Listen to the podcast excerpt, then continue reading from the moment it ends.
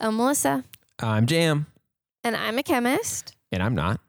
And welcome to Chemistry for Your Life. The podcast that helps you understand the chemistry of your everyday life. A bonus edition. Yay, I love bonuses. Yeah, it's a bonus time. It's a question and response time. All those times we tell you guys, hey, send a question to us. Uh, a lot of those end up here where we get to listen to some of your chemistry questions, some of your non chemistry questions, uh, make some corrections sometimes, just hear Yeah. interesting thoughts from you guys. So, welcome. Yeah, welcome. We're happy to have you here. And I wanted to start off with a question not in our document, Melissa. Uh oh. throw a curveball your way. As you know, I was recently in the state of Indiana. Yes. It's one of the it's a fifth state of matter, and um, I was there and talking about the recent episode we had about hydrogen peroxide with some of my family Mhm. members. And my sister in law asked the question, "What?"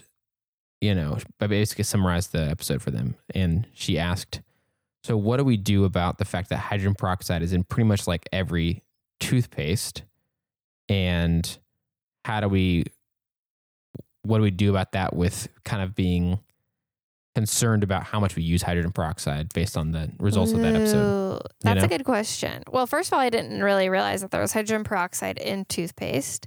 I wonder if that's a whitening agent because it Mm. bleaches things. Mm-hmm. So that's interesting. But I will say the reason I first looked into hydrogen peroxide in wound care is because a long time ago, before my mom passed away, she had asked me about hydrogen peroxide because one of her patients, which it was kind of unrelated, she did hand therapy, but her patient was uh, talking about something else Uh-huh. that she had been told to use hydrogen peroxide as a mouthwash, but then later was told it could cause cancer. Yeah. And so her patient was talking to her about that and asked if I might know about it. Mm. So I think that actually would be a, worth a whole other episode. But also, there's fluoride in toothpaste, and fluoride can also generate radicals in the right scenario. So I wonder if the radicals that the hydrogen peroxide form is likely to meet up with the radical that the fluoride forms and Mhm. connect and sort of terminate and cancel each other out. So that's Got it. I think all that could be possible. I definitely think it's worth doing a whole episode on Got it. Got it. at some point in the future. So that's on deck, but just not currently. I think it's going to be a big episode. And always when we talk about stuff with implications for people's health, I try to be really careful. Mm-hmm. Yeah. So I want to give that the time that it deserves. And I don't have a ton of time right now. Yeah. One thing I wondered about that I said out loud to them, but also gave the caveat that I don't know what I'm talking about. Where I was like, it does seem like slightly different things to be like, do I pour this on my open wound or do I have this as one of several ingredients in my toothpaste? um, yeah. On my teeth. And so I thought that could, could, there could be some difference there. And I basically tried to say that as like a way of being like, I still think it's worth it not to use hydrogen peroxide on your Yes. wounds. Um, Well, yeah, and, and if you don't have an open wound in your mouth, it's not going to cause like the wound the wound healing issue interference that we were worried about. right, right. Yeah. But it could still do bad things because gums are soft tissue membranes and those are Mm. the ones that are most likely to be hurt by things is when you have those Right. your skin is a solid barrier but there's not a solid barrier on your gums Mm. if that makes sense. Yeah. Yeah. Okay. Yeah. That makes sense. Yeah, thanks thanks for asking that question. Was that it was that Allie? That was technically, yeah, a combination of my mother in law, Barb, and my sister in law, Allie. So Hi, Um, Allie and Barb. Thanks for your question. That was fun. there is a high chance that Barb will listen to this. She tries to keep up with the podcast. Ugh, I love her So- so much. So, yeah. hi, Barb, whenever you get here. so back onto sort of our like more uh, actual list of questions we have written down. The uh, next question is from Mason, a guy I'm pretty sure you know. And he asked, would being in different types of drinks like soda, diet soda, beer, or whatever change how the explosion of a shaken drink would happen? yes. So, actually, that's a really good question. That's why I included it because he actually asked me, and I said, I guess you'll have to listen to next week's Q and R. nice, nice. Um, but I I liked it because different types of drinks will have different intermolecular forces. So if it's just carbonated water, you know, it could act differently than carbonated soda. Or we talked about in the Mentos episode, diet soda has, I think it was less surface tension or something. So that's why it works the best with Mentos. Mm, mm. So different different solvents that your bubbles are dissolved in are going to have different intermolecular forces so they'll be able to more easily or less easily explode when shaken. Hmm.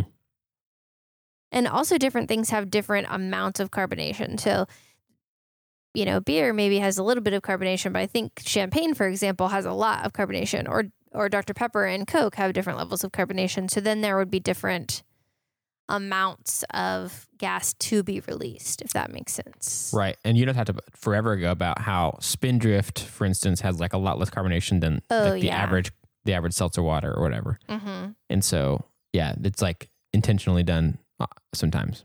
Yeah, like a Yeah. can of Topo Chico versus a can of Spindrift. I think one would explode a lot more than the other. Yeah. Yeah. Interesting. Good question, Mason. This next one kind of relates and is a cool uh, note we got from a listener named Avishai, I want to say. And I think so. if I'm mispronouncing that, I'm very sorry. Avishai wrote this email to us.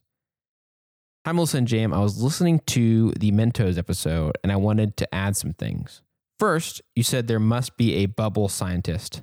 Well, there was a physicist named Joseph Plateau who wrote the mathematical laws describing soap, films, and hence bubbles.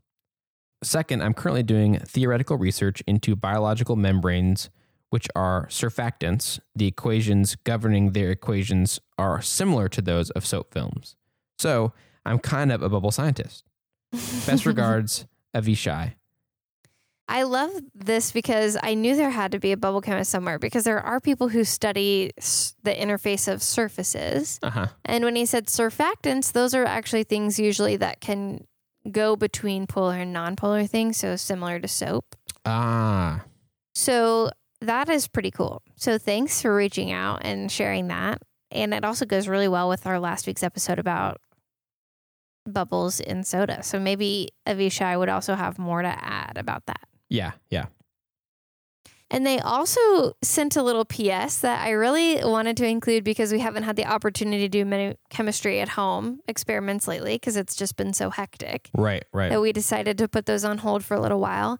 But Avishai said, I also forgot to tell you of a cool experiment I've done with my kids. You fill a cup of carbonated water and throw inside some raisins. The CO2 uses the raisins as a nucleation site, so that's where the bubbles can meet up together, like the rebellion leaders in the last episode that we talked about. Yeah, yeah. And then the raisins rise up to the surface of the cup where the bubbles pop and then the raisins sink. And then the cycle starts again. So essentially, the raisins have the intermolecular force between the raisins and the CO2 gas makes it to where the CO2, as it collects on the raisin, can actually lift the raisin up to the top of the cup. Nice. So that is a really fun. I've done that experiment with some kids that I know. Nice. who I really love, and they were so excited about it. But it literally looks like the raisins are kind of dancing or floating. It's very fun. when I read that email too, I was like, oh man, I really wish we had some raisins handy. Like I immediately wanted to do it myself. we have carbonated water handy like all the time here. So I was like, Yeah. I could so easily do that, but I just don't have any raisins. So yeah. I was bummed about that. You might be able to do something similar, but raisins are really good because I think they have a high surface area. Mm, mm. So and they're they're pretty light. Yeah. So maybe you could try something like a bean, like maybe try a coffee bean and see if it works. Yeah. I wonder if they, depending on the coffee bean, I think some things might want to float depending on their density, right? And so that might be Yeah. problematic. So maybe it's that raisins have high surface area and are dense enough to sink unless they have the bubbles, something like that. Yes, exactly. You have to get all three of those things. And that would be a fun thing to do with your kids who are older. Like, why do you think this one floats? This one goes up and down, and this one just stays at the bottom. Mm, Kinda thing. mm. Okay, so the next one I actually want to read. This is from someone who goes by Nerd Hobbyist on Instagram. Okay. And I wanted to read it because there's a few things that I want to add because I think the email is written more to a scientist and less to the general public. Okay. So this person said, Hi, I've started listening to your podcast in order and just now listened to an episode from October of 2019. What even is sunscreen and how does it screen the sun? That one's from a while ago. Yeah, that really is. I was like, I think our first four or five months or so. Yeah, definitely. I think we started in October or we started in August and that was October. Yeah. Okay, so they said, I know the episode was several years ago, but there's something really cool about titanium dioxide, a common active ingredient you guys discussed. It's also a pigment used in a ton of acrylic paints and the pigment that most artists use in the color titanium white because it's inorganic. And so I want to break in here and say inorganic means it's has a metal in it, but it's also not carbon containing. Okay. So it's inorganic, which makes it more opaque and more stable. Organic pigments, so that means I'm going to break in again and say that means carbon containing pigments. And that's what I worked with more in my research when I was in organic chemistry lab. So they said organic pigments are a little bit trickier to emulsify, which means to evenly dissolve throughout the solvent. That was my addition again and work with. So essentially, they said that inorganic solvents are easier to mix in than organic pigments. And then they finish off by saying, I just thought it was amazing that our most common sunscreen ingredient is a popular pigment in the art world and wanted to share. And That's interesting. I had zero idea about that. That is such a cool fun fact slash tidbit slash chemistry bit of knowledge. I don't know. Yeah, that is really cool. And I didn't, I think I maybe saw that somewhere and wondered, is that why sunscreen is white? But I didn't really think much about it. Mhm. and I just kind of moved on. So I would be kind of curious if that's true. Yeah. Interesting. So thanks for reaching out, Nerd Hobbyist, for sharing your art and chemistry nerd alignment. I love it when that happens. This next question is from Gavin S. And Gavin asks, Hi Melissa and Jam. I have a question about thermal receipt paper. This is a little a little while ago, not super long ago, but probably in the fall, I guess sometime. We talked about this. Mhm. I've always liked playing with it to impress my friends by writing on it without a pen or using a lighter to heat it up and watch it look like ink is drying. But I never really understood how it worked. I was wondering if you could possibly do an episode on this paper and why it works the way it does. So that's a really good question, Gavin. And actually, I think it would require a whole episode to fully address it. But we did talk some about thermal paper and BPA and other similar molecules. So you probably shouldn't be using them to just play with. but also, um, it's very similar to the way that color changing mugs work. So when you apply heat or pressure, it changes the equilibrium. And I think it's pressure too, not just heat. But when that happens, it changes the equilibrium and the color changes. So if you need a very similar answer to kind of satiate your curiosity until we put this fully together, you can go back and listen to the episode on why do color changing mugs change color. Nice, nice. And they're very, very similar, but I will try to bring us a full on episode together to help you out with that. Nice. That's a great question. This next message is from our friend Mr. Hollis, who's a super cool chemistry teacher up in Illinois. And he writes in cool stuff and uses our podcast sometimes with his class. And that's been super cool to, to get to know him a little bit. So he wrote this message in reference to careers in chemistry, which we've talked about multiple times in Q&Rs. So here's what he said. I became a chem ed major because I wanted to coach football. The first day I volunteered on the football field, I knew that's what I wanted to do the rest of my life. Before that, he was a marketing major. However, I ended up interning at Caterpillar's Technical Center doing research in lubrication, friction, and wear. I was doing some fairly involved stuff, and they offered to send me to grad school. But those two years in the lab let me know that is not what I wanted. Nor did I want to go into pharmaceutical sales like some of my classmates, even though I would have made an absolute pile of money. For me- that's true. Pharmaceutical sales and actually sales in general, you can like sell chemicals and stuff. You can make a pile of money, and having a chemistry degree does help with that. nice, nice. So then he continued For me, the classroom was where I wanted to be, it's where I was meant to be. My brother in law has an accounting and law degree and works in patent law. He actually works in pharmaceutical patent law and become a fairly adept chemistry communicator. You're right. Those people make lots and lots of money. yeah. So I think that those that was helpful because it kind of gave insight into you can get a chemistry degree and not want to work in the lab, just like we talked about in the previous Q and R. But there are options like being in pharmaceutical sales, being a teacher, and being in um, being in patent law. So there's lots of other options, but it is really important to do what makes you happy. So even if a pile of money is on the table, be sure to take the thing that's better for you. Hmm, hmm. Thanks, Mr. Hollis. This next question is from Grace L. And Grace asks, What school do you teach at? Well, Jam, what school do you teach at? Oh, Melissa. I almost fell for that. Oldest trick in the book. I almost said what school I teach at, even though I don't teach anywhere. well, okay, I just thought it was funny. But Grace, I teach at the University of North Texas, at least for right now. I'm a teaching fellow. But and this semester I, I'm a teaching assistant to lower down some of my responsibilities. But I am most likely going to work somewhere new starting in the fall once I graduate and get a job. So that's kind of exciting. So I'll keep you posted on that as it happens. Nice, nice.